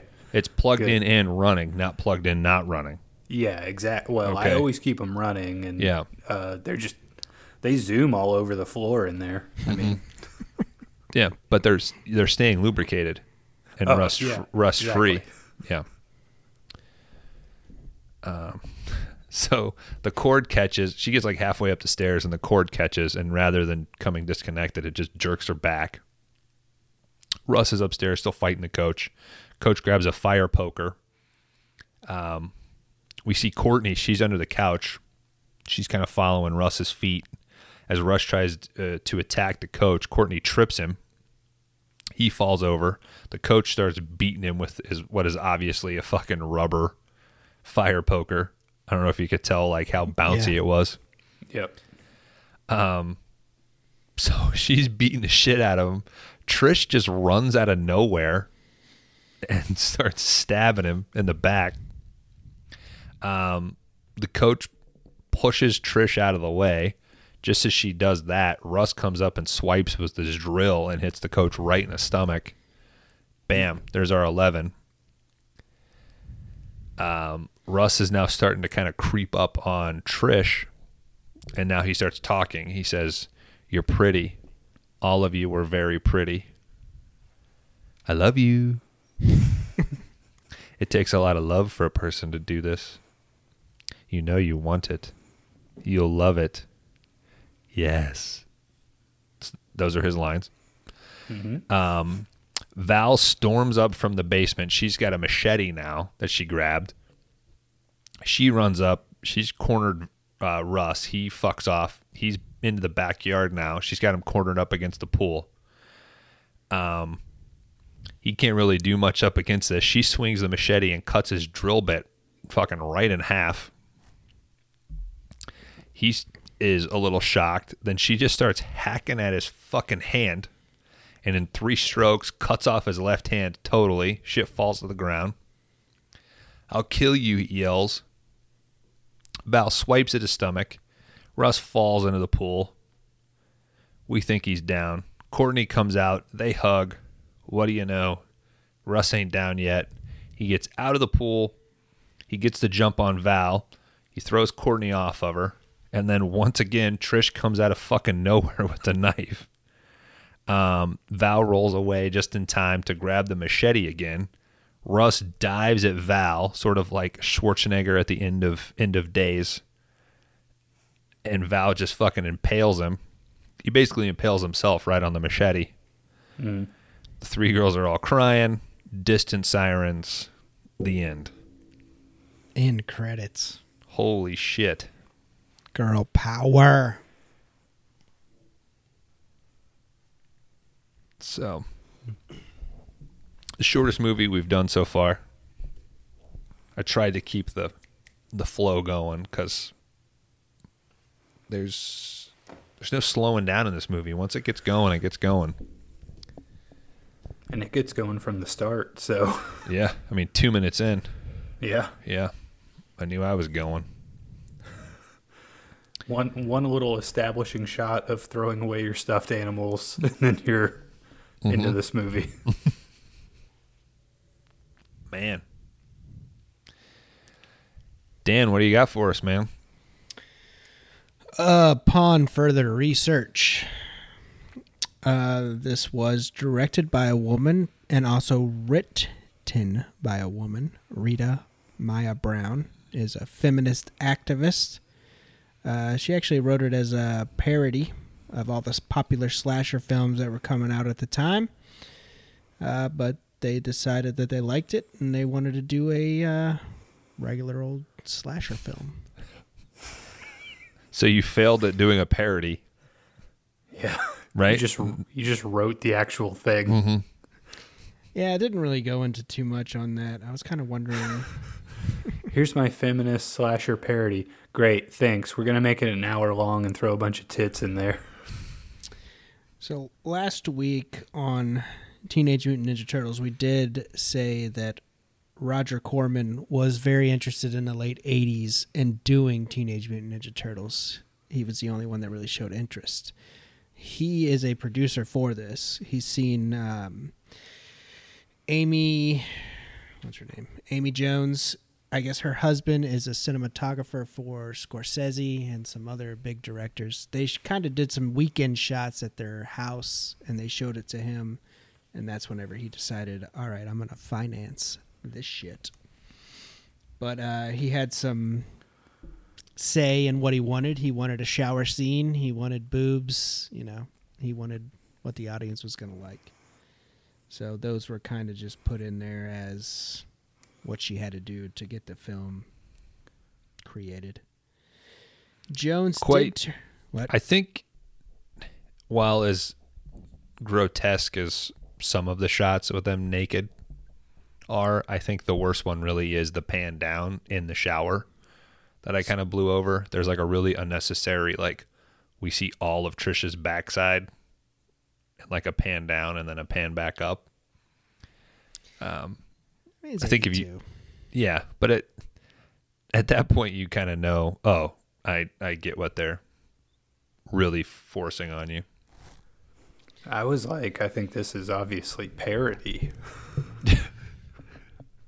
It's fucking hysterical, dude. Look at this ass. Yeah, I totally respect it.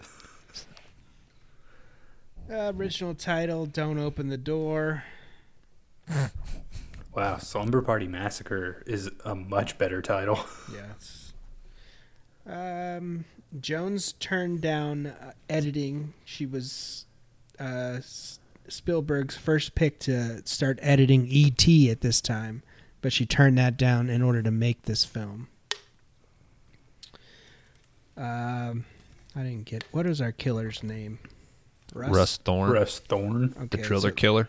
that actor stayed in character the whole time. and he based all of his movements off the movements of a peacock. So that's why he's fucking moving like, you know. Apparently, that's what he based the movements off of, and that came up multiple times. I'm like, I love you. but That's he why he fans his tail out really in a big display. just flies off. But yeah, that came up it. multiple times, and I was like, "Why the fuck? Like, did you come to that conclusion?" But shot in Los Angeles, mainly in Venice. I think they reference Venice at one point in the movie. Uh, September tenth, nineteen eighty-two, it premiered. The budget was two hundred and twenty thousand dollars. Pulled in a box office of three point six million. So it was a it was a uh, cash cow. Not really, but it was a success. I mean, comparative to the budget, that's pretty damn good. Yeah. Filmed for three weeks. Um, and the remake from Shout Studios will premiere on the Sci Fi Channel in late 2021, if anybody's interested in that. Mm, maybe a review in the future. But this is uh, one of the films that is held as a feminist slasher film for the girls out there and the ladies, which you can tell. I mean, obviously, the drill is a metaphor for what I see as a, a dick, honestly. That's that's why I think the cutoff at the end there is like, all right, you're done now, buddy. You're done swinging your dick around. It's kind of a bold assessment. I didn't get that at all, Yeah, dude. wow. I've seen dicks everywhere you go. you guys just need to get it a little more. You know, you need. I lit a candle tonight. Okay. Maybe you guys should too. But it's held as a cult classic. I mean, and like I said, that's that's really all I got. Right on. Kyle, do you think this movie would be any better if John Lithgow played Russ Thorn? Oh hell yeah, dude. Is it a dumb question? Obviously. I mean, that's This really movie- the only part he can play. No, he could play one of these girls. He could play. he could play Bigelow John Miner. Oh, he could play Big Load John Miner. Oh, he could play the the PE coach. Put When him you- as every role in the film. That's your answer every week. Just make a Lithgow one man stage show a production of Slumber Party Massacre. We have the technology. Maybe not for a stage show, but I'd buy a ticket. dude, I'm telling you, with AR now these days, I got my shower stall set down here. I know, dude. I've been reading the daily blog updates. Manifesto. God, he's a busy man. Bones builds a shower.tumblr.com.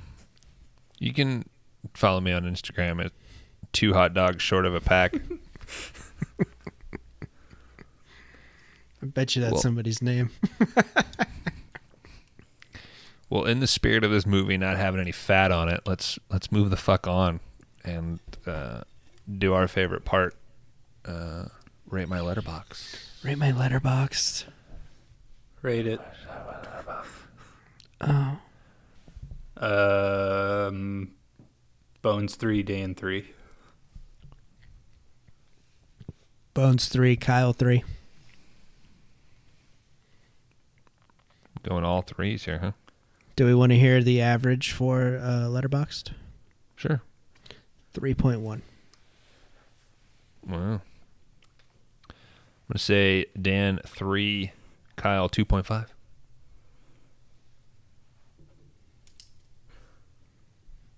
I say, Kyle, you should expose yourself.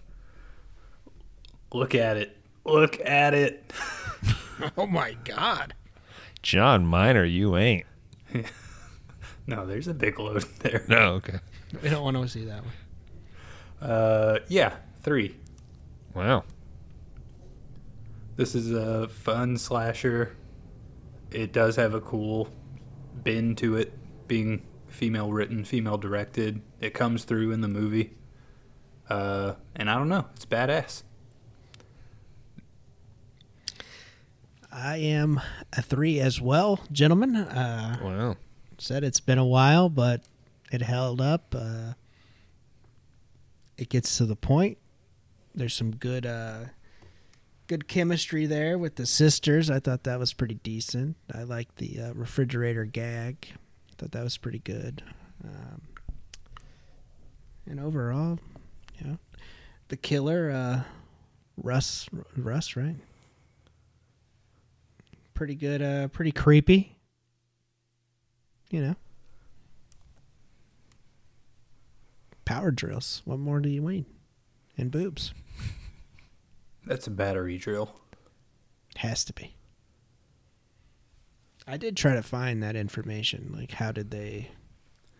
I bet back in the day you had to hook up like a little box that held 14 D batteries. Yeah. Or it had a hand crank. Mm-hmm. Yeah. This drill wh- confounds Elon Musk. He just doesn't understand it. Like one of those Amish drills that has like the handle that you. There's just a guy like following him. You just can't see him.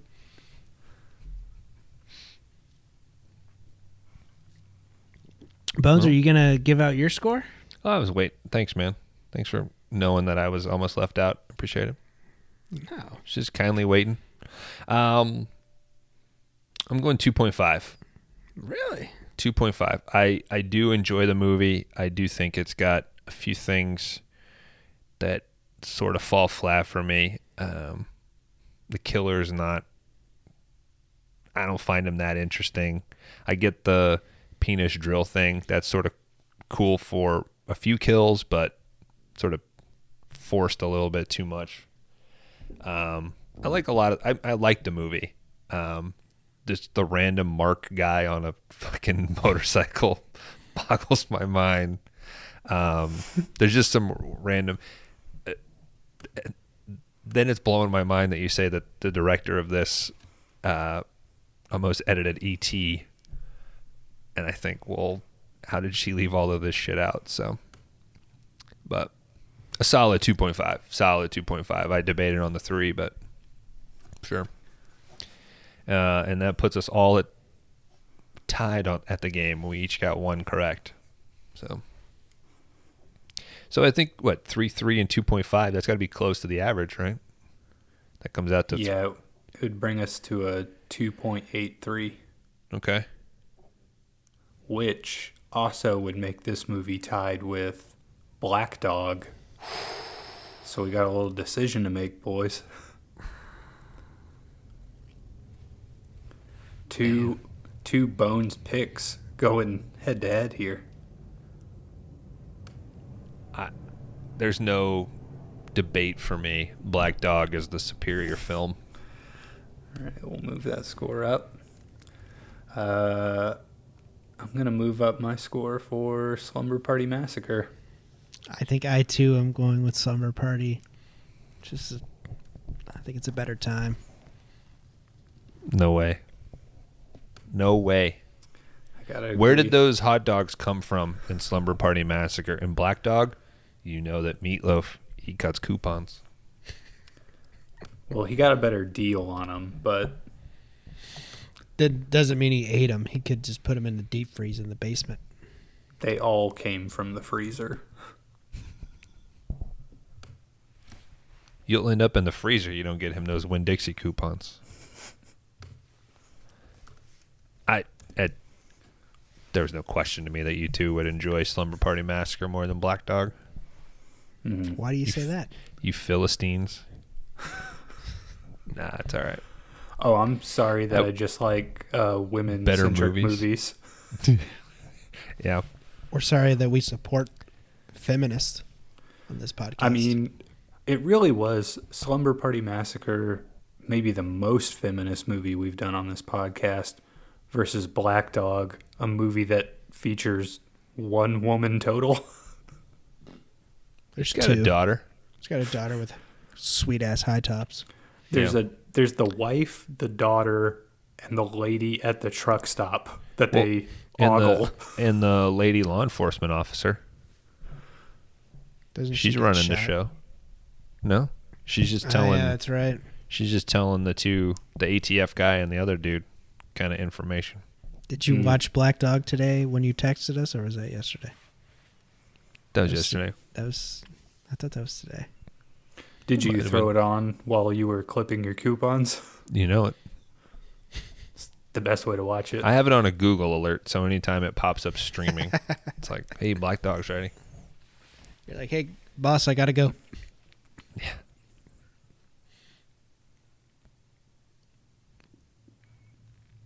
I don't know. I think Convoy might be the most unfriendly to ladies. No, Death Wish three is yeah, for Death sure. Wish three Death is Wish three, definitely. That's a good point. That is and the, worse. Sorry, I know I'm touching my mic a lot. Um, the hunger is pretty female empowering. I think. Yeah, you got a theme going here. Yeah. I like, yeah, you're. I yeah, like. I like women. Yeah, but your theme for movies is either very pro women or very anti women. No, never anti women. Just every once in a while, women don't need to be um, in all, involved in all this shit. Not that I don't want them there, but I think you should wrap this show up. I'm just protecting them from the big rigs and the monsters. No, Famke Janssen, she's in the shit and Deep Rising, and then there's a buff Korean girl. That gets killed. She has muscles. Okay, if she, ate, that's equal time, baby. if you want to be treated as equal, you get to die equal. Women with muscles. That's fine. It's been a while since you guys fucking ganged up on me, so go for it.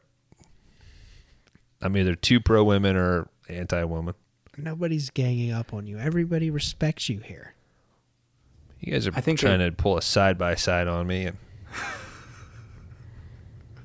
you telling me to wrap this shit up? Are You done? I think at the end of the day, you're averaging to a normal. Yeah, know, yeah, yeah, yeah. No, I was Uh, just saying you, uh, uh, you're digging a grave here. You're averaging out to ambivalent towards women. Mm-hmm. Oh man, I'm gonna be so self conscious on the next pick now. No, please don't. we love women here on Five Day Rentals. I picked Death Wish 3, so Mm-hmm. you you don't need to shy away.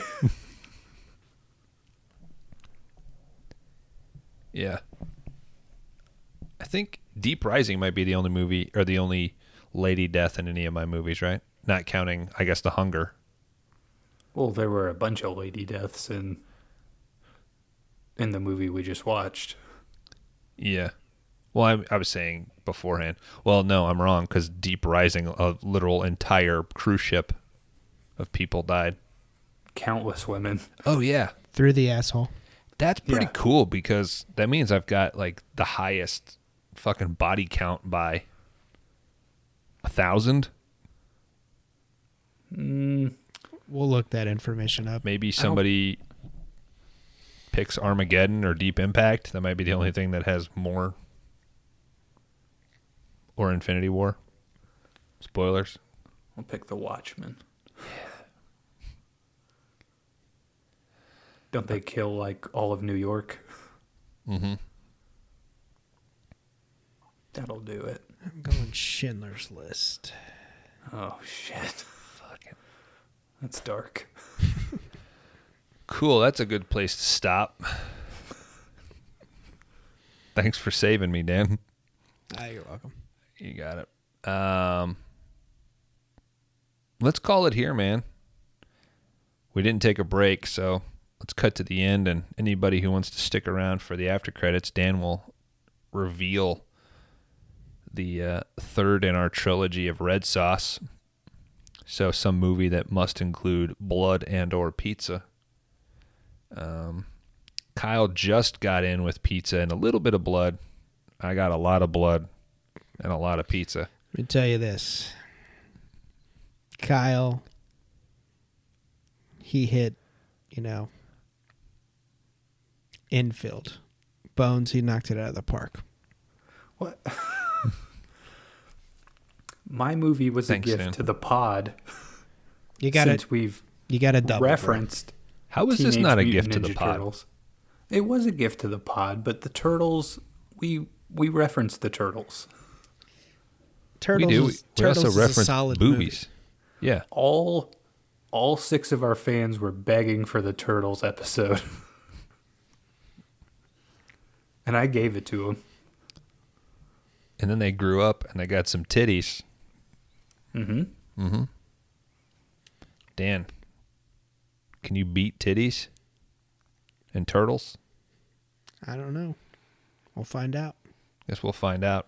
So next if week. you're lis- if you're listening to this, obviously you know how to download podcasts, but we're on all the major platforms. Dan, how do people find you?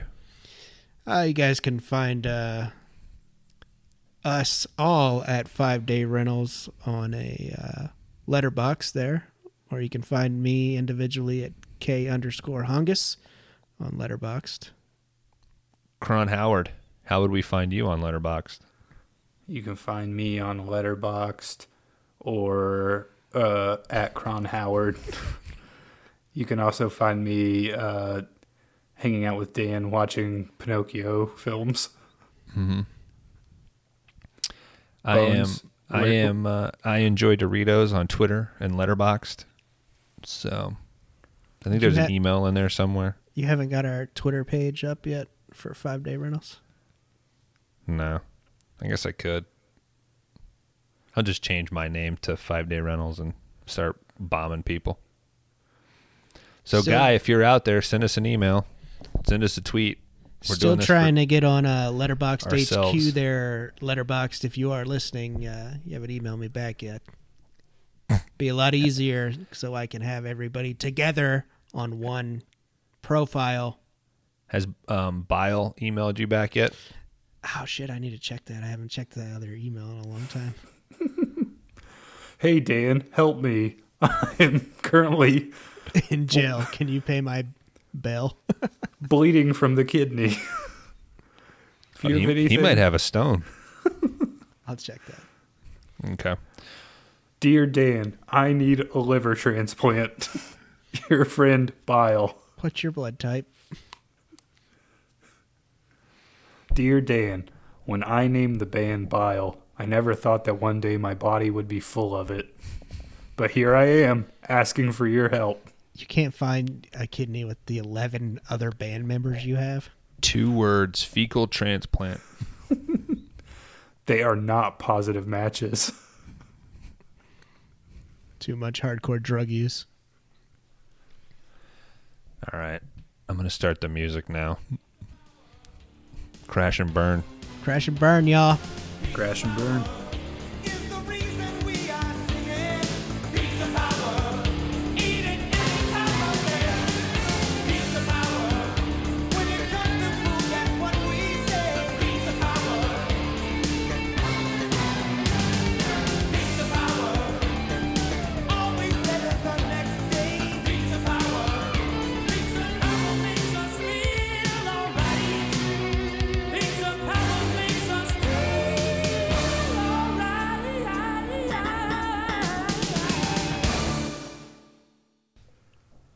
Welcome back. Hope Welcome you back, had a hope you had a nice night shower. I will Hope you say met that the I, Kersey challenge and I do the night shower, man. 'Cause I ain't got time to. I'm gonna sleep as long as I possibly can. I am I am a shower when I got a shower. If I'm nasty, I'll shower in the night. If I need a little pick me up, I'll shower in the morning. Well, I took a night shower tonight, I guess, because I mowed my grass today, and then I showered before we did this podcast. You took two showers? Why did you shower before the podcast? You showered after you did the lawn. Yeah, I showered Jesus. after I did the lawn. You can't invest in Dogecoin, but you're fucking wasting all that water. I did not shower this morning, and then I showered after I mowed the grass.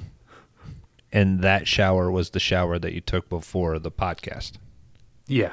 Okay, sorry. I misunderstood. I thought you said I took a shower after I mowed the grass and then I took a shower before the podcast. And Dan Same and I shower. are going, how can you afford this water bill? Same shower. Well, what do you guys consider a shower? Because I just put the tap on the lowest setting possible and like run my face under it. Let it build up in your hands and Yeah. splash it on your face like a Neutrogena commercial. Yeah. Yeah. So that's, not, very much. That's not a shower. That's not a shower. That's a that's a face wash. That's a face wash. Oh, okay. Well, Good thing we reserved all this sh- shower talk for uh, the after hours portion of the episode. So we're the after gonna showers portion, if you want. Ooh, Five day rentals after dark. This episode flew by. This Mm-hmm. was so fast. Just like watching Slumber Party Massacre. It must it's mean only, it's must only mean there's no- eleven forty, not twelve forty. yeah, must mean there's no jokes. So There are jokes in I'm there. sorry. Jokes sorry, this is not a funny episode. I had lots of great jokes in there. Yeah.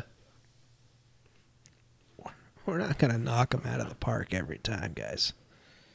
Well, I did though. Yeah, they all can't be rad. I knocked them all out. Fuck them. People are gonna love my frozen hot dogs on the eye bits. So we are smack dab right in the middle of Kyle's category, red sauce. Dan, it's time for you to reveal the climactic conclusion to this category. Floor is yours. With the third pick in red sauce, we are going to explore a film that I've come across a few times and I'm pretty excited to watch. It is from the year 1988, so we are staying in the 80s. Uh, directed by Bert L. Dargan. And the film is Sounds called like a made up name. Bert L. It- Dargan. that it's like a name somebody's making up, and then halfway through they can't figure out how to finish it. Bert L. Dar- Da- Dargan. Dragon. D R A G I N. Yeah, Dargan. Dragon. That's, that's Dargan. Gin. Anyway, 1988. Twice Dead. This is the film that we're going to watch. Tagline is Beyond the Living, Beyond the Dead. Where do I watch this movie at, Dan? You can get this on uh, Five Day Rental's favorite Tubi. Good. Tubi. Tibbs. Tubby. Tubby. Did we call it Tubby at one time? I'm pretty sure each of us have accidentally called it Tubby at some point. Uh, yeah, for free in SD. Oh, this movie is only available in SD. Classic Digitally. Dan pick. You know, and the, SD quality. And then I'll yell at you because we didn't watch we the Blu-ray. the, the Blu-ray, and a week from now we'll be bitched at. God, I hope there's a plate of sandwiches in here. Maybe the play is this is just a Tubi podcast. No, No, Called Tire Tubes. no, because as soon as it's like it's on Tubi and then we log on and it's not there, everyone's gonna be pissed yeah, at Tubi.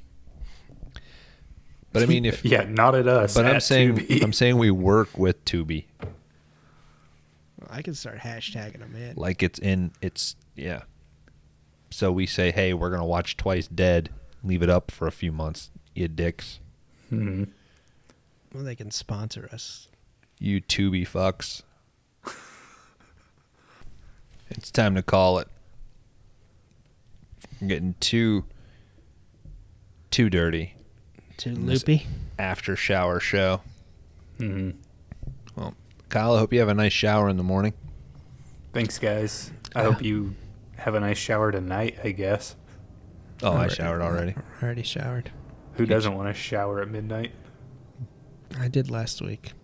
Well, are you both gonna change your underwear when you wake up in the morning? Fuck no, dude. These are I don't- I'm committed to these ones. Change implies that I'm wearing underwear to bed. I'm not wearing any bottoms right now. He just hang he just hangs them up, puts them on in the morning. Puts them behind the glass display case and goes to sleep. Mm-hmm. The refresher.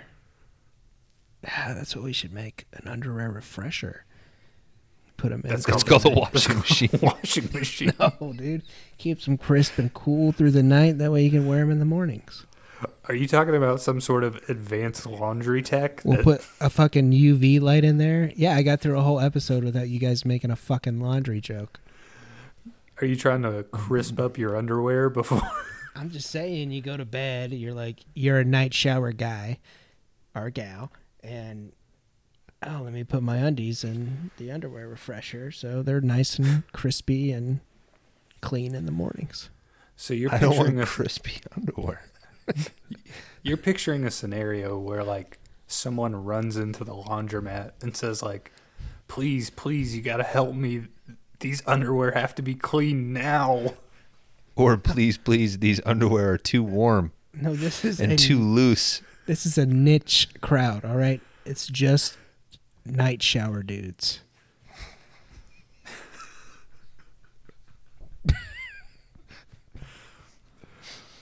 Okay, so this section of the show is now called the after showers. So you have That'll eight stick. hou- You've got like six to eight hours though for this process to run. I just want to tell everybody to join us next week for our new podcast, Night Shower Dudes. Why even put on underwear? If you're gonna After do, a go night through shower. that, Yeah. You put on gym shorts at most. You like. You let. what if it's hot that night? What? You're taking the gym shorts off as soon as you get into bed. That's just my walking around shorts. That's so the neighbors don't call the cops shorts. Yeah, that's the. I gotta let the dog out. In more ways than one. Yeah. Should Yeah. we make our own cryptocurrency called Monster Dog Coin? No. Yes, it's easy. Just make it up. What about Dong Coin? Yeah. And you get Pornhub and all these things involved. I don't know what Pornhub is.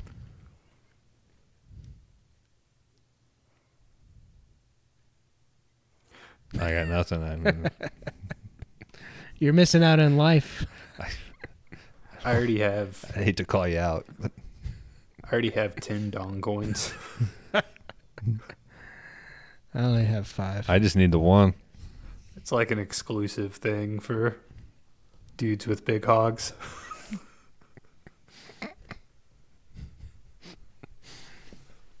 You hit puberty and just a bunch of coins show up. Your dad sets you down on the edge of the bed and gives you your dong coin. Now I have eight dog coin. You've been blessed with ten dog coin. While this upsets me, I'm equally proud. Coins is just how many women you've slept with. Oh, No, it- Yeah. oh shit! no, it's about how big your unit is. I'm dude. not putting. a- I'm not putting out how many coins I got then. I Kyle, I, have got this many. I got a basement and a top floor, so my air conditioning unit is pretty big.